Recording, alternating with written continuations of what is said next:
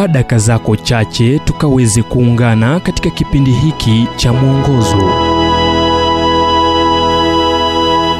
Nam tuangazie nguvu za ukombozi wa msalaba.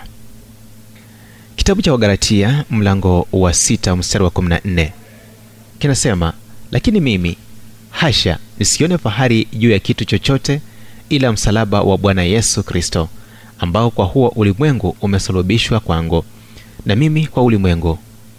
Wagalatia 6 mlango wa 14 habari kwenye televisheni zilikamilika na mahojiano na kahaba ambaye aliridhika kuwa taaluma yake inastahili. Akitambua msalaba wa dhahabu kwenye kinyororo shingoni mwa kahaba huyo mwanahabari aliuliza wewe ni wa kidini? Oh la mimi si wa kidini akajibu kahaba yule mbona umevaa msalaba? Akauliza mwanahabari. Nilikuwa kidini wakati nikiwa mtoto ila nikaondokea hilo. Akajibu kahaba yule. Je mtu anaweza kwenda umbali huo hadi akakwepa kivuli cha msalaba?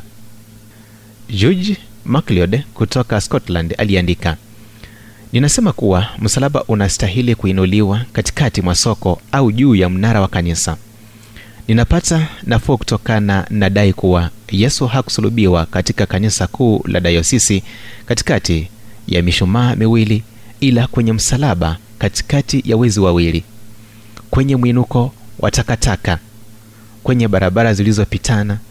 Wakiwa wajuzi sana wa miji waliandika cheo chake kwa kiebrania kilatini na kiunani mahali ambapo wezi wanalaani na askari wanachezea kamari kwa sababu hapo ndipo alipofia na hicho ndicho alichofilia.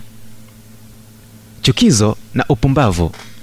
Ndivyo alivyoielezea paulo akisema ilikiuka hisia yetu ya umiliki. Kwa sababu akasema paulo neno la msalaba kwao wanaopotea ni upuzi bali kwetu sisi tunaookolewa ni nguvu ya mungu.